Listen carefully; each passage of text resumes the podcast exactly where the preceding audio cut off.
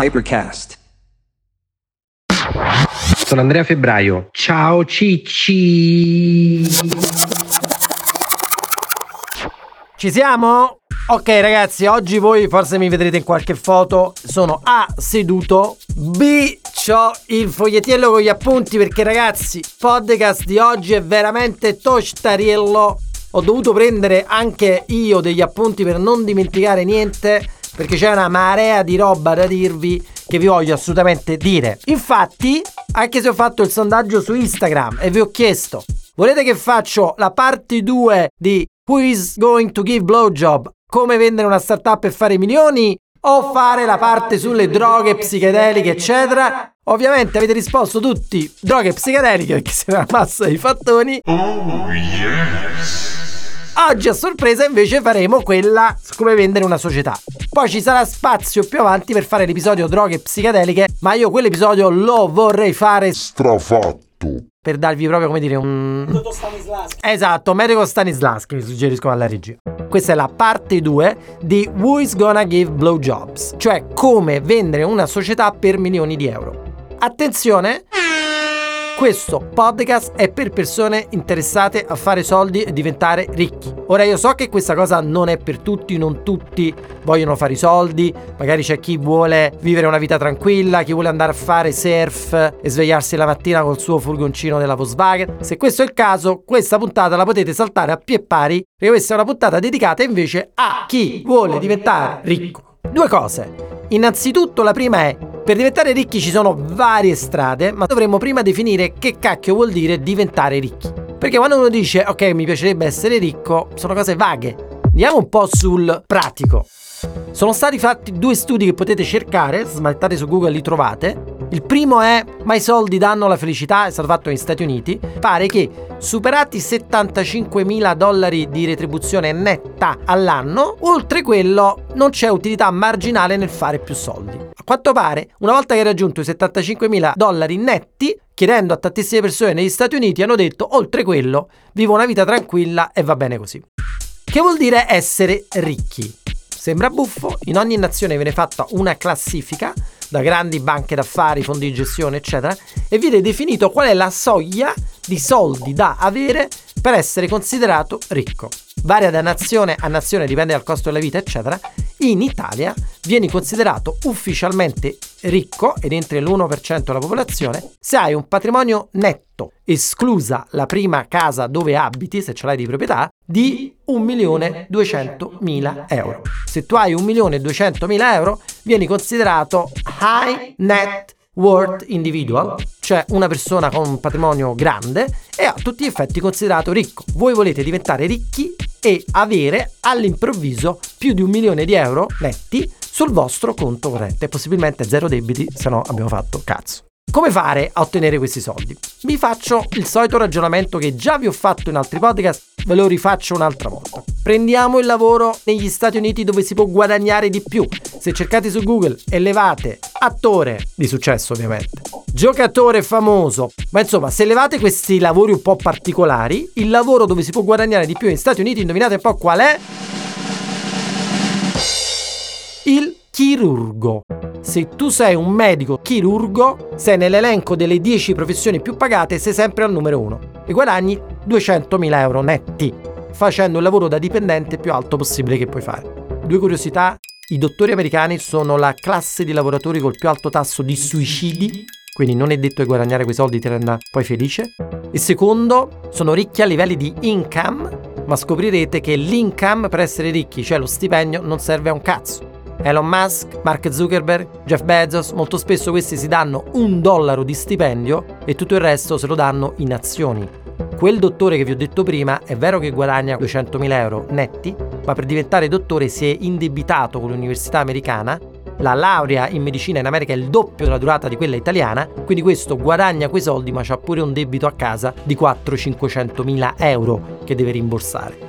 Quindi la vera ricchezza non è quasi mai calcolata nell'income, cioè dello stipendio che una persona ha, ma del patrimonio netto, cioè negli asset che una persona ha. Ed è qua che arriva il bello, perché se abbiamo detto che per diventare ricchi bisogna almeno fare un milione di euro, se voi pensate che la persona che fa un lavoro retribuito alla grande guadagna 200.000 euro netti, per arrivare a mettersi da parte un milione di euro, pure se risparmia il 10, il 20% l'anno di quello che guadagna, a botte di 20.000 euro l'anno, quanto cazzo di tempo ci mette a fare un milione di euro? Una vita, muore prima probabilmente.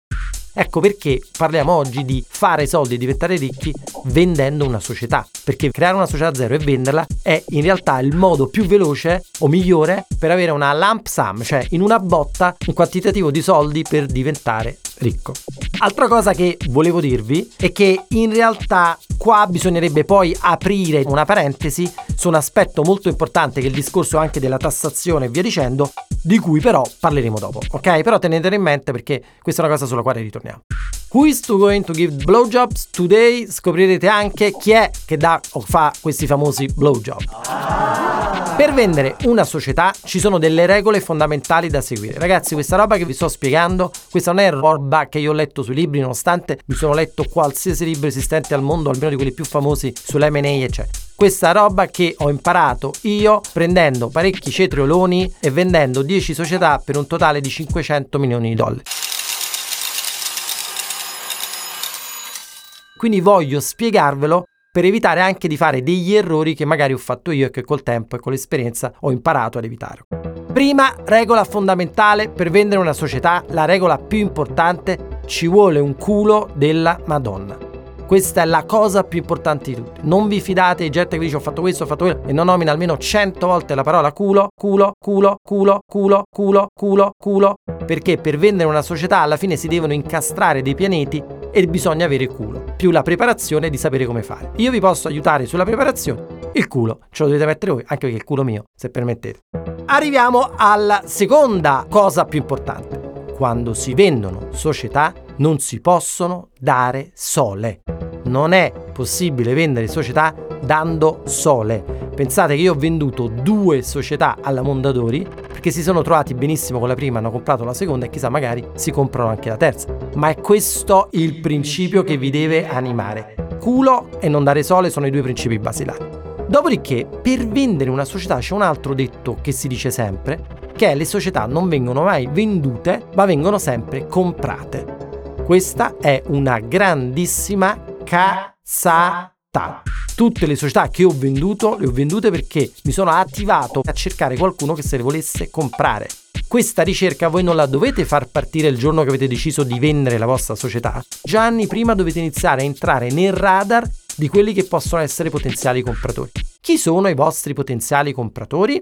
O sono società che fanno esattamente quello che voi fate? Cioè competitor più grandi, magari che operano in mercati dove voi non operate. Operate in Italia, quelli operano in Spagna, eccetera, eccetera. Caso nostro, abbiamo creato una società che si chiama Atomic CAD, identica a una società americana che si chiama Ganga identica a una società che opera in tutta Europa che si chiama SITAG. A chi l'abbiamo venduta? A SITAG. Se non la vendete a un competitor diretto, potete venderla a qualche gruppo che opera nel vostro stesso settore, ma che magari non copre la nicchia in cui voi operate. Infatti un altro suggerimento che vi do, ragazzi sto parlando di società B2B, io vi posso portare la mia esperienza nel mondo della pubblicità online, non si applica ovviamente a società B2C, della quale come già vi ho spiegato in altri podcast non ci capisco una bene amata ceppa, ma se fate una società B2B della pubblicità online, l'altra cosa fondamentale da tenere presente è che la potreste voler vendere o riuscire a vendere a un player che fa tante cose, ma magari un po' sguarnito nella vostra nicchia. Per esempio, noi abbiamo fatto una società specializzata nell'accompagnare i brand in Amazon, si chiama Shingu, e l'abbiamo venduta a una grandissima agenzia internazionale che si chiama Labellium, proprio perché gli mancava questo tipo di expertise. Altra cosa che sentite sempre, ah è difficile vendere società in Italia, sti cazzi, non solo è possibile, io l'ho fatto una marea di volte, è possibile se non sei un coglione e sai come cazzo fare. Come fai quindi? Allora, innanzitutto devi subito da quando la crei già pensare al momento in cui la venderai e sapere qual è il tipo di exit che vuoi fare. E qua tocchiamo una discussione delicatissima che è quella della raccolta di capitali. Io ho fatto società di tutti i tipi, vi dico solo che Tiz, di cui oggi ho anche la bella magliettina, l'abbiamo venduta per 308 milioni di dollari, l'anno scorso ne ha fatturati 647, abbiamo raccolto 120 milioni di dollari da investitori. Io vi dico, soltanto un cazzone raccoglie 120 milioni di dollari per fare una società B2B che vende online advertising. In che senso? Nel senso che Quando voi leggete sul giornale raccolti 20 milioni di dollari per questa startup italiana, che figo, andiamo a festeggiare, sono tutte strozzate. Ma se io raccolgo un milione di euro, giusto, da un investitore, e gli do il 10% della mia società, vuol dire che lui l'ha valutata un milione e nel momento in cui mi dà questi soldi, magari raccolgo 100.000 euro su un milione, vuol dire che quella società subito dopo, un istante dopo, vale un milione e 100. Vuol dire che quel tizio che mi ha dato i soldi, se si aspetta un ritorno di 10 volte il capitale che ha messo, è felice se noi la vendiamo per 11 milioni. Ma se io faccio quella stessa società e invece di 10% raccogliere un milione, raccolgo 10 milioni e sono felice e festeggio perché ho raccolto 10 milioni, questo si aspetta un exit da 110 milioni. E lo sapete quanto cazzo di fatica e di tempo ci vuole per fare un exit da 110 milioni e che rischi ci sono? Perché? Perché fare un exit da 110 milioni il numero di potenziali compratori sono pochissimi. Per vendere società bisogna avere subito presente come raccogliere soldi, che tipo di exit si vuole fare. Il vostro scopo, perché voi volete fare 1, 2, 3 milioni di euro da avere sul conto corrente in una botta sola, è fare società che possano essere vendute in quel famoso punto G. Ti presente cos'è il punto G? Esatto. C'è un punto G anche nelle società. Cioè società che possono essere vendute, parlo di società italiane, a 10-20 milioni di euro dal terzo al quarto anno. Come fate a vendere questa società e a crearla? Create una società che faccia una sola cosa e bene. Avete presente la pizzeria Michele di Napoli che fa solo marinara e margherita? Pizza! Io spiego quello ai nostri investitori, ai nostri clienti. Noi vogliamo fare Michele, la pizzeria di Napoli che fa margherita o marinara. Per farglielo capire ancora meglio, noi diciamo noi vogliamo fare la Tesla. Quando tu pensi a macchine elettriche, pensi alla Tesla, il top, no alla Volkswagen che ti fa una marea di macchine, tra cui la macchina elettrica è più facile far capire che tu sei la Tesla di una cosa piuttosto che la Volkswagen fa tanti cazzi e soprattutto fate una società in qualcosa in cui avete esperienza. Io diffido molto dei founder in società B2B che vendono pubblicità online di 25 anni.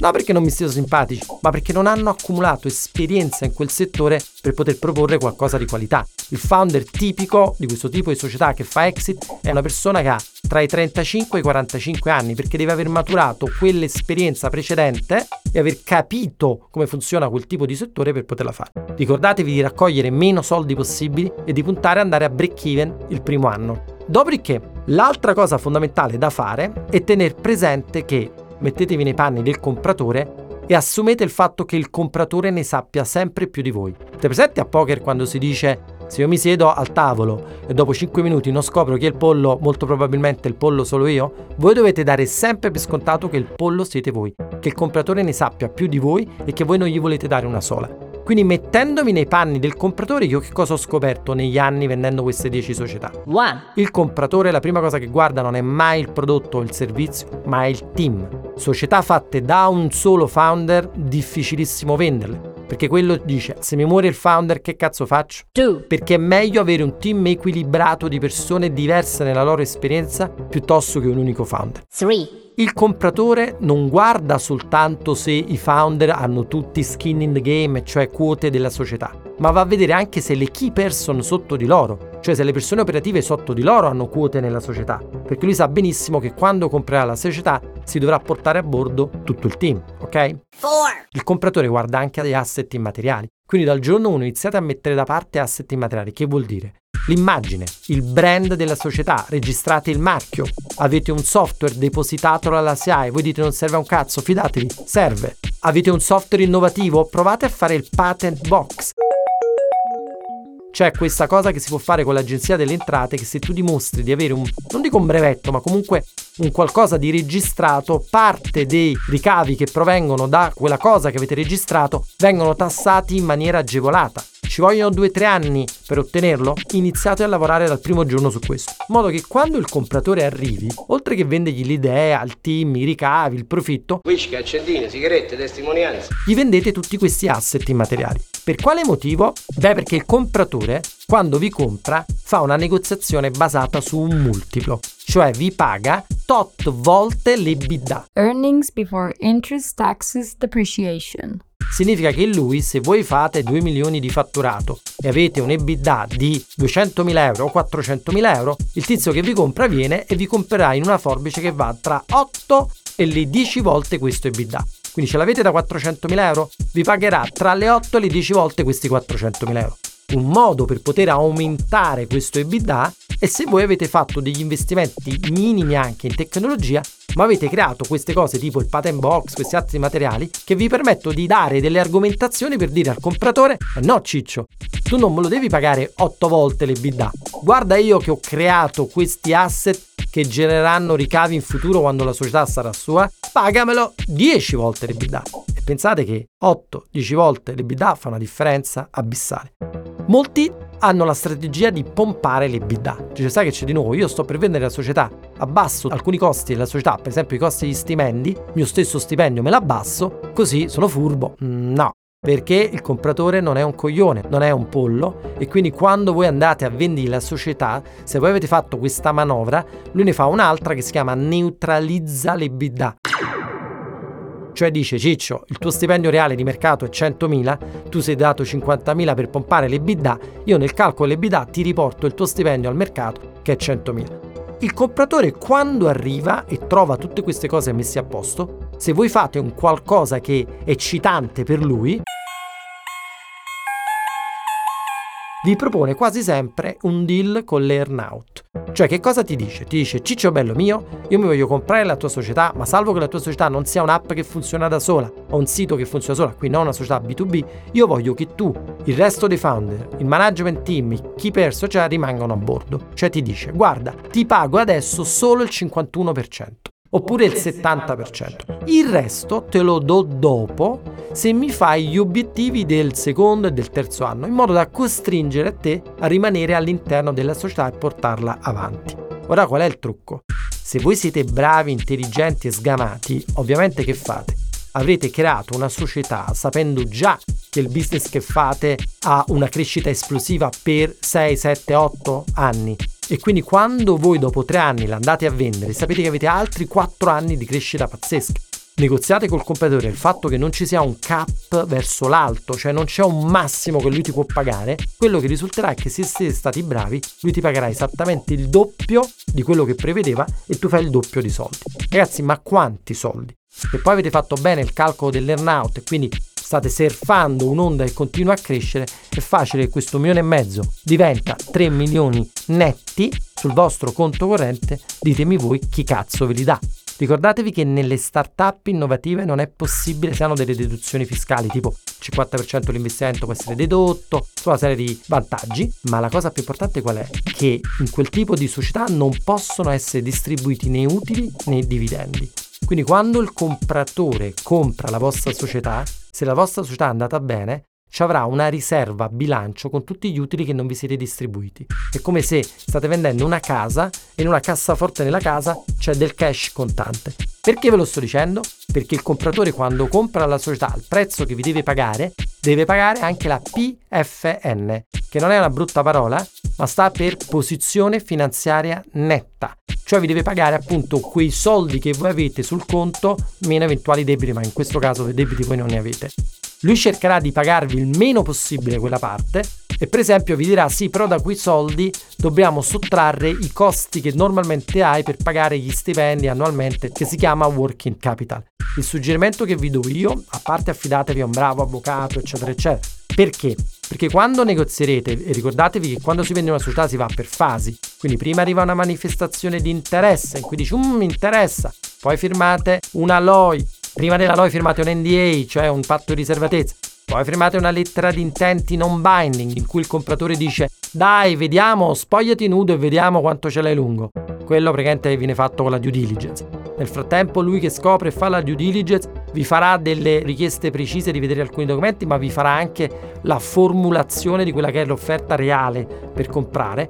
Poi dalla LOI si passa allo SPA, che è il vero e proprio contratto d'acquisto, e lì scoprirete un sacco di dettagli delicatissimi alle quali dovete fare attenzione e nelle quali il vostro avvocato vi deve proteggere. Ora però vi avevo promesso un easter egg prima di chiudere chi è che fa questi blowjobs. Ci siamo.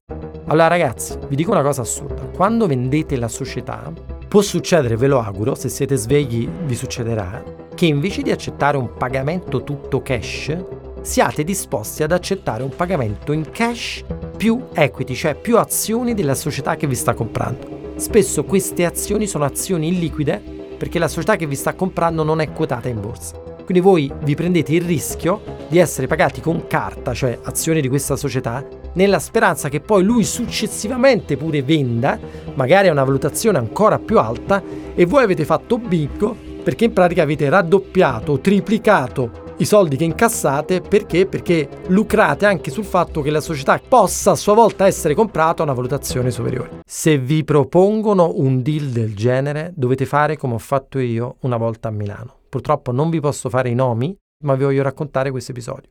Un giorno con il founder di una delle mie società siamo andati alla cena finale prima di firmare il contratto per vendere la società a questo grandissimo gruppo francese. Io sono arrivato un po' in ritardo, quindi immaginate ero col mio cappellino, gli occhiali scuri, le scarpe da ginnasio e questi erano in giacca, cravatta, più il founder della nostra società da vendere, che ovviamente era il primo deal della sua vita e quindi stava bello cagato sotto.